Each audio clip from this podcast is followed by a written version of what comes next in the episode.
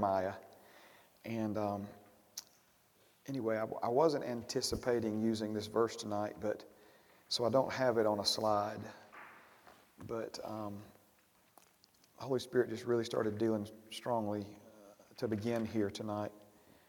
Um, and so we'll look at the Old Testament uh, from the prophet Jeremiah, chapter 10, and we'll just look at one verse. I'm probably going to give it to you in a few different translations. Um, I hear pages turning, so I'll still give you a minute. Praise God. Um, I love to preach and teach, and so we're going to do that tonight. And but just when I find myself, um, and I don't mean it in a negative way, but when I find myself stuck on a particular passage or a particular subject, um, I've just learned over the years that the Holy Spirit still has things that He's wanting to emphasize um, from these passages, and I don't. I, don't say this in the way of an apology because I don't feel like, you know, I have to apologize to you guys for this, to you, you know, this Wednesday night group for this. When I even just look back over the titles of the sermons, um, you know, over the last many weeks on Wednesday evenings, you know, you could make a case for, I mean, you could almost interchange the titles on the sermons. It's, it's all been in a very specific vein, emphasizing some very specific things. Um, I'm, I'm hearing different ones of you talk about, you know, look, seem, and feel, and how we don't go by the way things look, seem, and feel, and aligning our thoughts, words, and actions with the Word of God. And so, you know, these are definitely things that the Holy Spirit is emphasizing to us. All of this part of a greater study on the subject of tests, trials, and temptations, and understanding what those tests, trials, and temptations are really about. Now, if we know anything about our enemy, Satan, the devil, we know that he is a deceiver. The Bible also teaches us that he is a tactician. He, he is a strategist, he's a chess player. And he is constantly plotting against you and me. As I remind us all of often, we did not wake up in a neutral world this morning. If the world were neutral, it would be just as easy to read your Bible and pray as it would be to watch TV and, you know, eat chili dogs or whatever. We, we, did not wake up in a neutral world. We face resistance when it comes to God's ways and to live life, you know, according to the plans and purposes of God for our lives. And we need to be aware of that. And I, I'm, I'm pointing that out not to try to glorify the enemy, but the Bible says in 2 Corinthians 2 that if we're ignorant of his devices, it will give him an advantage over us. Okay? And so we know that he is a deceiver. And one of the ways that he deceives or, or tricks us is by making us think a battle or an issue or a situation is about one thing in our life when it's really about something altogether different. And I guess, you know, probably like a lot of you, I've had this sense in my heart and life for a long time. But I'm, i really think just here recently, the Holy Spirit has, has expressed it to me in such clear terms that I am as confident and as bold as I, has, as I have ever been on this subject, and that is what it really comes down to is the Word of God. It all comes down to the Word. And what I mean by that, the tests, the trials, and the temptations, they're all three different forms of strategies that the enemy uses against us all for one purpose to keep you from hearing the word if you've never heard it, to try to from you to try to steal the word from you before you understand it if you do hear it, to try to put so much pressure on you after you hear and receive the word of God that you turn loose from it and back away from it before it produces a result in your life, or to try to choke the word of God out from your life so that it will no longer produce its results in your life. Amen. And so it's all about this. Now, the enemy, again, we're talking about his tactics and strategies. He loves to try to spread you thin. As a matter of fact, if we look at warfare, I mean, that's a, that's a uh, I'm talking about like nation against nation warfare. That, that is a tactic, is to try to spread the enemy out, to weaken their, their defensive lines so that you can punch through those lines and, and these kinds of things. And so, in the same way, the enemy working against you and me, he, he tries to spread you out. He tries to distract you and think you and make you think that it's, all, it's about all these different things when really and truly it's about one thing the Word of God in your life, the Word of God working in your heart. Now, let's talk tonight.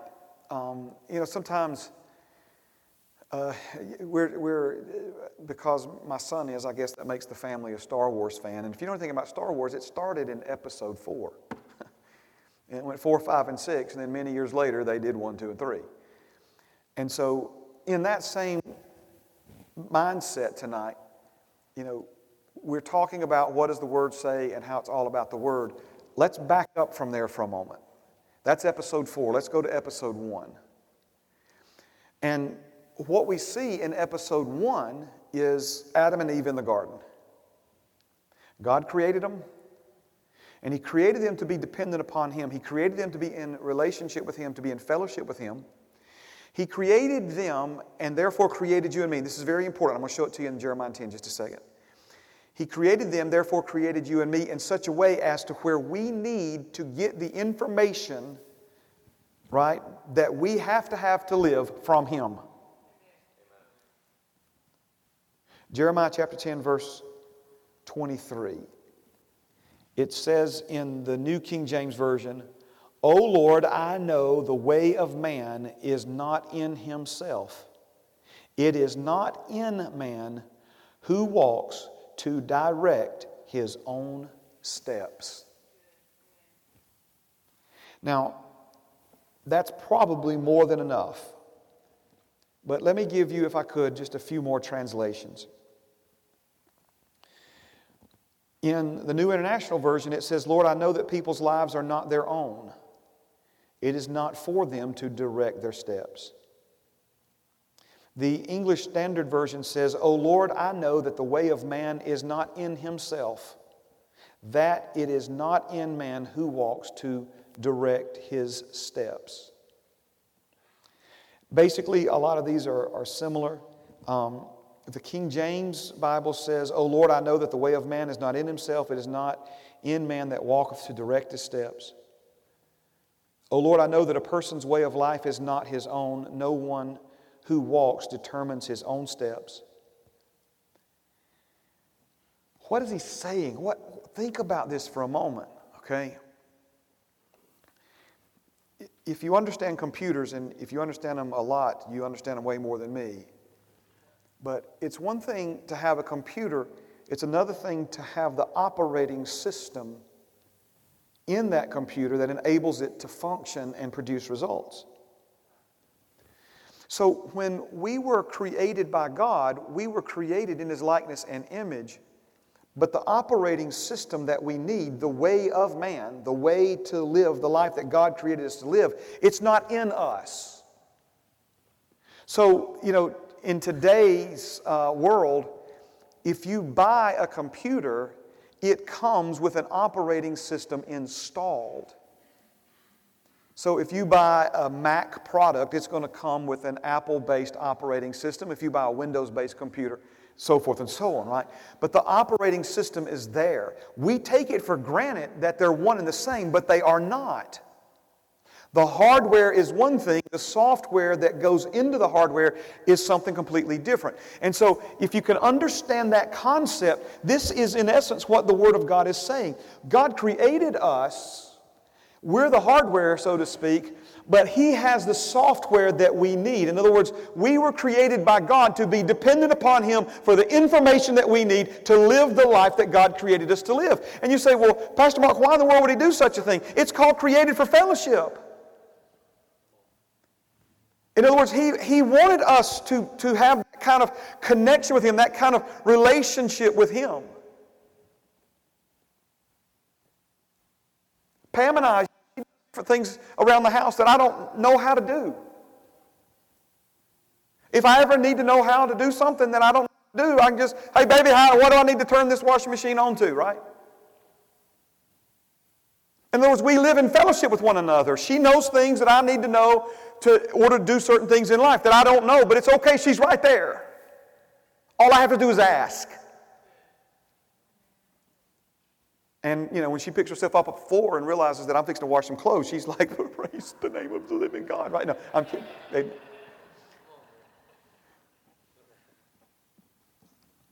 Amen. If you put something red in with the whites early in your marriage, you'll never be asked to wash again. That's what I've learned. So, but anyway, um, it's, it's, that's not a joke. That's the truth for me, though, brother. Anyway, Amen. So, he says that the way of man is not found in him.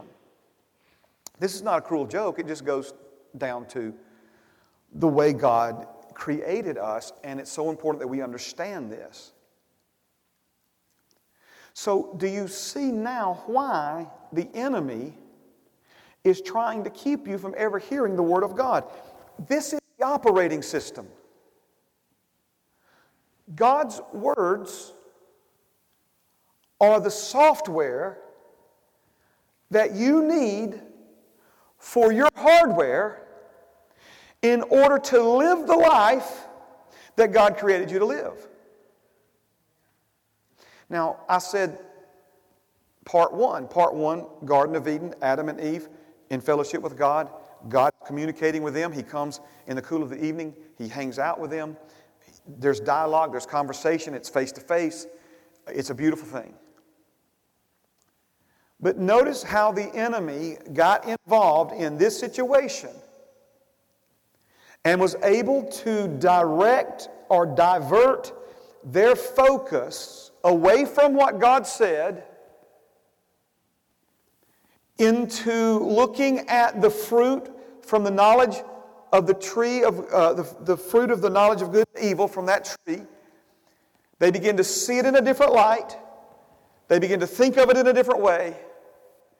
And they wound up violating the operating system, in other words, the commands, the instructions that God had given to them.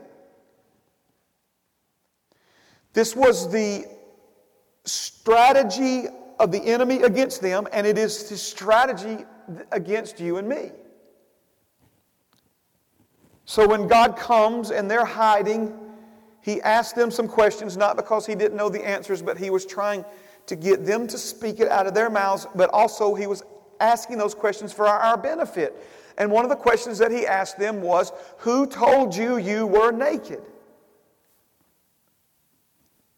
Because what we have here is information within the heart of the man that God created that did not come from God. God didn't tell him that. In other words, they had, they had come to this conclusion or they had, they had arrived at this information from a source other than God and His Word. We read so much about this, you know, episode in the Garden of Eden. Some people ask me, you know, do you believe that that is literally how it happened? I believe that is literally how it happened. Obviously, things were of a different sort in those days as far as the, the veil between the physical world and the spirit world, and, and um, you know, the fact that we don't see as clearly into the realm of the spirit as they did has more to do with all the generations that have passed since the fall of man. If you remember, Adam's children were born of corrupted seed, yet they're having audible conversations with God. And we see that as the years unfold, the scriptures that people are becoming less and less God conscious and more and more sin conscious, more and more self conscious. But thanks be to God, we have that view by faith into the realm of the Spirit, do we not? Matthew was talking about it Sunday morning. Will the Holy Spirit not show us even things to come? And, and yes, He will. So the way of man is not found in him. And it is not in us, it is not, can I say it this way, on board what we need to know in order to direct our own lives. We are dependent upon God for that information. And that information is His Word. So when I tell you that the enemy is basically focused on one thing and one thing only, keeping you from the Word, keeping you from understanding the Word if you hear it, stealing it from you if you hear it before you become established in it, choking it out if you ever do become established in it, and, and getting you to, to, to turn loose of it after you hear it and understand it. Do you see why that is the case? Because if he can keep you from ever hearing what you need to know, which will provide the information for how he created you to live, he can keep you manipulated and keep you defeated in life.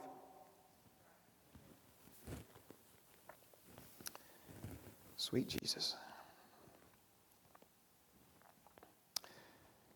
Turn with me to James chapter 1 again. Amen. James chapter 1 in verses 2 and 3. Thank you, Jesus. Now, in addition to the way of man not being in us, there is something very important in us, and that's the measure of faith. Romans 12 and 3 says God's given to every person the measure of faith. Faith is awakened or aroused in your life, in your heart, by hearing the Word of God.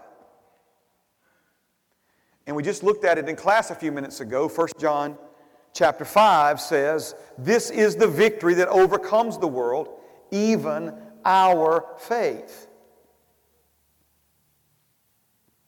So, the faith that is needed to defeat the enemy is already on board in your life. What is it missing? It's missing the Word. The Word is what awakens it, the Word is what brings it to life, the Word is what activates it.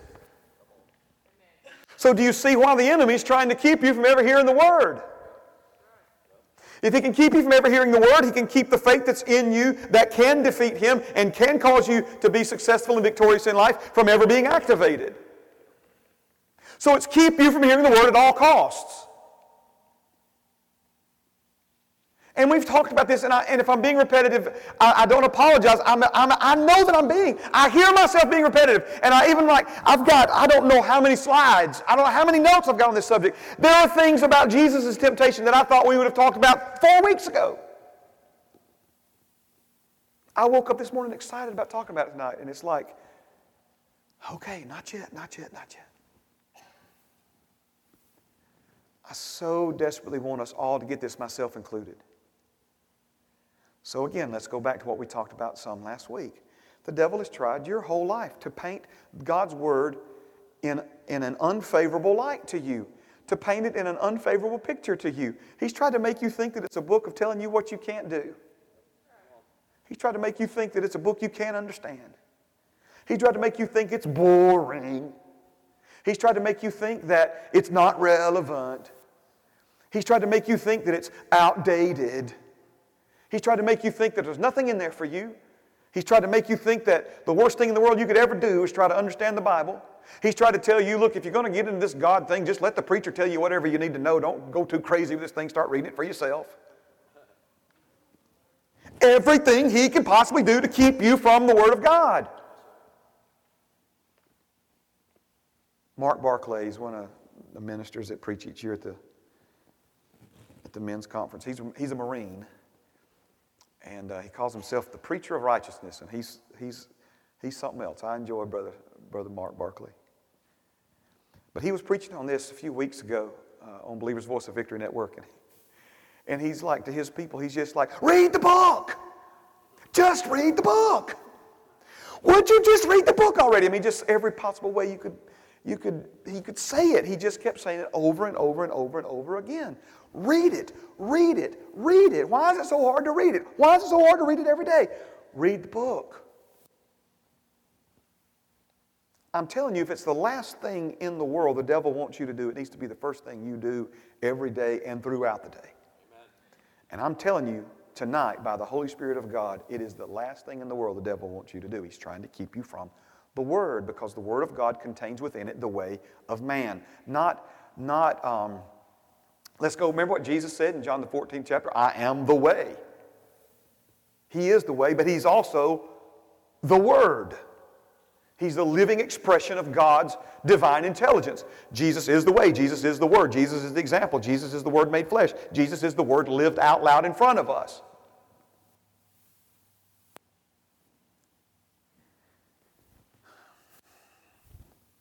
I know this may sound very obvious, but I'm going to state it. I just keep saying there's no need to say that. People figured that out already, but let's say it, okay? If the enemy is successful in his efforts to keep us from the Word of God, from the way of God for our lives, we're not just going to go, you know, um, like, you know, you can turn a computer off, you can shut it down, you can what? Put it to sleep. We're not just going to go over into some corner of the world and go to sleep. No, we're going to keep living. Psalm 82 says it this way they just keep pressing on in darkness. So if we don't have the way in us, we're going to find a way to do this thing called life. And again, this is where the enemy is right there offering us all kinds of alternate ways. All kinds of different things. And again, where does this stuff come from? Where does this way of life that people function by on planet Earth come from? It comes from people's experiences, it comes from how other people have done it, what other people have learned. And, and so we, we learn life from other people instead of learning life from our Creator and His Word. So you take one aspect of your life, take finances, for example. What we have learned about money from the world versus what we have learned about money from God. See, he, he, here, let me. I'm not, I'm not prepared enough tonight to definitively say never, so I'm going to say rarely. Rarely, if ever, can, I, can we go there? Rarely, if ever, does someone discover God's ways apart from God's Word. Now, I'll tell you what people do. They, they catch a glimpse of it when, you know, let's say they do something to help a child and they get this really awesome feeling from it. You, you follow me? In other words, you know, it's more blessed to give than to receive. And so people actually give and do something for somebody else. And in that moment, it's like, wow, I should do this more often, but we never do it again. Because what we just did is we just ran across one of God's ways by accident, and we experienced a temporary benefit and result from it in our lives. But the enemy's very quick, very, very quick in those moments to say, look, don't get too carried away with this now. See, you didn't even know that it was the Word of God when you experienced it, but the enemy was there to steal it before you ever even figured out this is actually a part of God's way of living.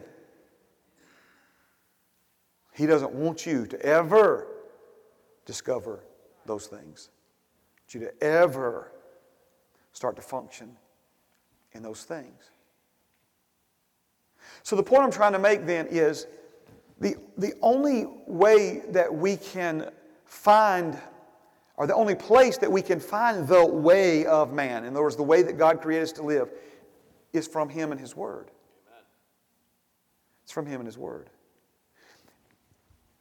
I'm getting some peace in my own heart about this, but I'm just going to ask you, is this making sense to you? Are you following this? Okay.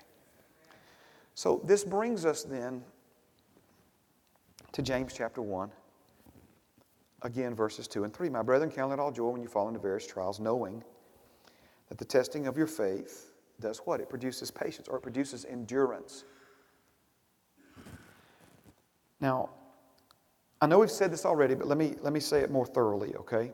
Faith is awakened when we hear the Word of God, but it's released when we align our thoughts, words, and actions with it. So you hear what God says about money, you align your thoughts with it, you begin to say it, and then you begin to do it. You've got, the, you've got Satan in panic mode. Because the last thing in the world he ever wants you to connect in your heart and in your life experience is giving and tithing and reaping and harvesting. He never wants you to connect those things together. Because if you ever experience the results of doing life God's way, and when you realize how much superior, see, the world's got an economy. The world's economy is a buying and selling economy. That's the world's way, all that's in the world. All that's in the world. The Bible uses that expression, right? The world's way of doing money is the ways of buying and selling. So even when it comes to your labor and skills, when you go to work for someone, you sell them your time and ability and knowledge and skills for a predetermined amount of money, either an hourly rate or a salary weekly rate. It's a buying and selling economy, and we, that's the economy we were raised in, that's the economy we're familiar with, that's, that's what we understand. The kingdom does not operate through buying and selling. God's ways are higher than buying and selling. God's ways are sowing, planting, and reaping.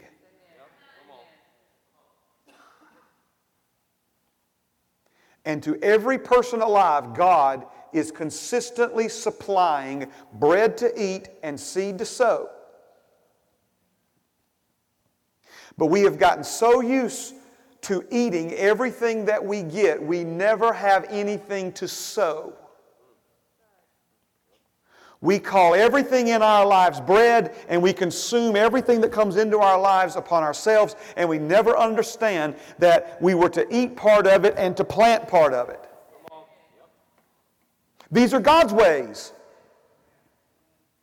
Now, the thing about buying and selling, you, you can buy and sell and get some cash flowing pretty quickly, especially if you're willing to, you know, panic mode.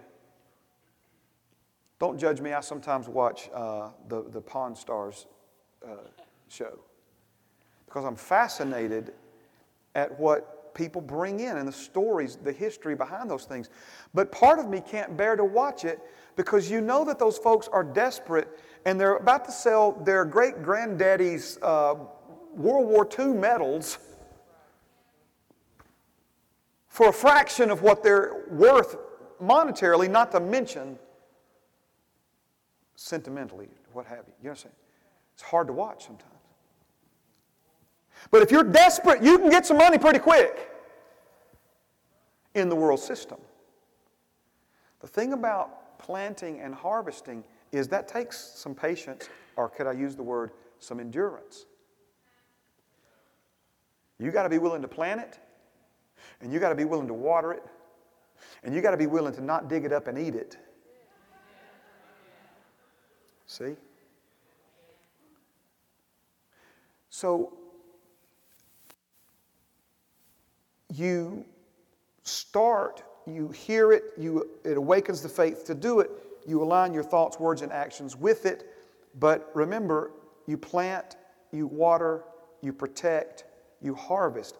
There's a time. That's why if you'll continually plant, there will come a day when you continually harvest.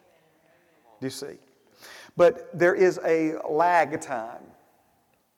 The Bible says that he plants the seed and he goes to bed, and he knows that he just initiated, the farmer just initiated a process that will produce a result, but it's going to take some time. So it's in that time between believing God, Hebrews talks about this, and receiving the results, receiving the harvest. This is where we are so vulnerable because the enemy is trying to get you to dig the seed up. He's trying to get you to back off of what you've believed.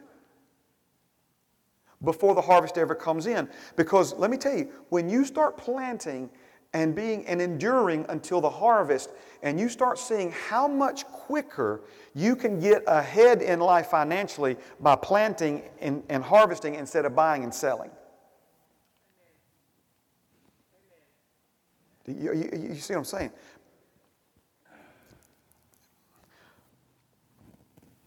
The joys of salvation are greater than the pleasures of sin. The joys of salvation are greater than the pleasures of sin. The joys of salvation are greater than the pleasures of sin. I say that a thousand times, but until you actually start to experience the joys of salvation, you can believe it even in your heart. Yes, Pastor Mark, I agree with you.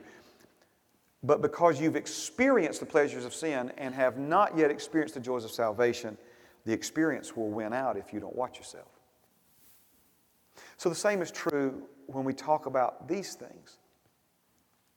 But if you can ever taste and see that God is good, if you, if you can ever experience Him and see that, sure enough, the pleasures of sin are not even to be compared with the joys of salvation because the joys of salvation are so much greater. If you can ever taste and see what it means to shift into God's economy of sowing and reaping and do that consistently enough to where you start experiencing the miraculous increase of God in your finances. So, do you see now? This is, this is what we mean. Folks,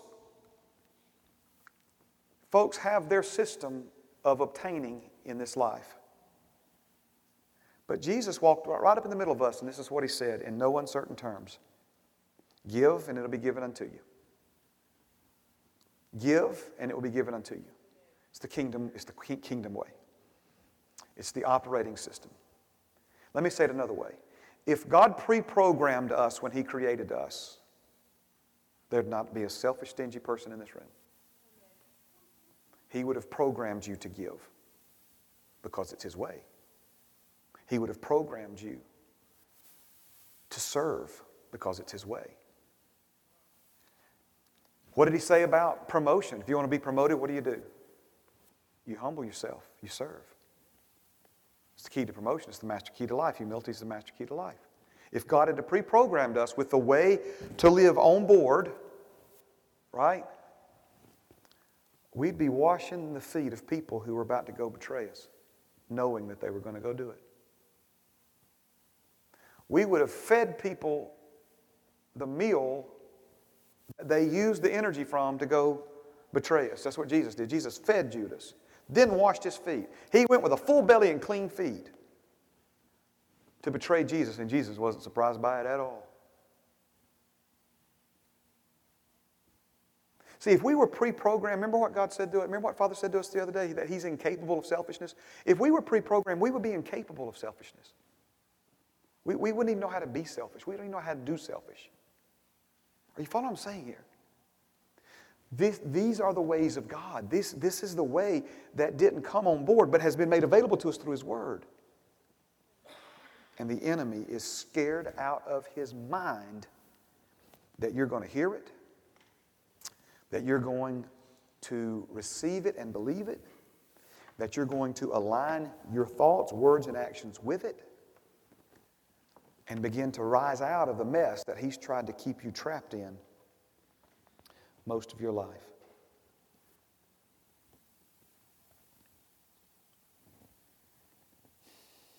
Thank you, Jesus.